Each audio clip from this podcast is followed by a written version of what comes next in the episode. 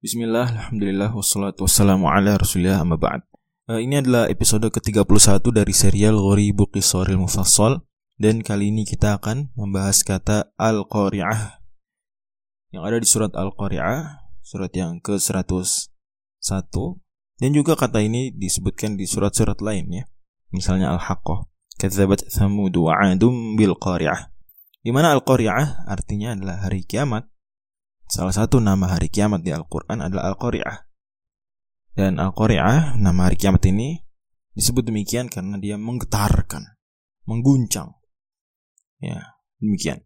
Kok begitu? Al-Qari'ah isim fa'il bentuknya. Al-fa'ilah. Kalau kita sederhanakan jadi qari'un, fa'ilun.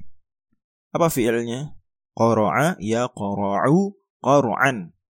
Gitu. Agak mirip dengan membaca, agak mirip. Dan qara'a artinya secara makna istiqoqi. Semua kata yang ada huruf qaf, ra dan ain itu mengandung unsur makna istiqoqi ini yaitu apa? Kata uh, al-Imam Ibnu Faris dalam Maqayisul Lughah yaitu darbu syai'i, memukulkan sesuatu, memukul sesuatu.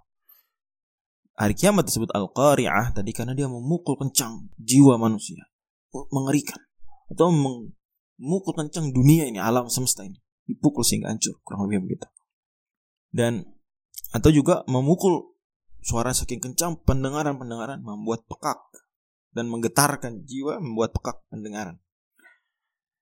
Orang Arab juga menggunakan kata qara' misalnya untuk mengetuk pintu, qara'tul baba. Aku mengetuk pintu ya, karena mengetuk berarti memukul. Ya, mirip dengan gerakan memukul. Juga mengundi, mengundi bahasa Arabnya kurah, undian, kurah. Karena dahulu untuk mengundi gerakannya seperti gerakan memukul.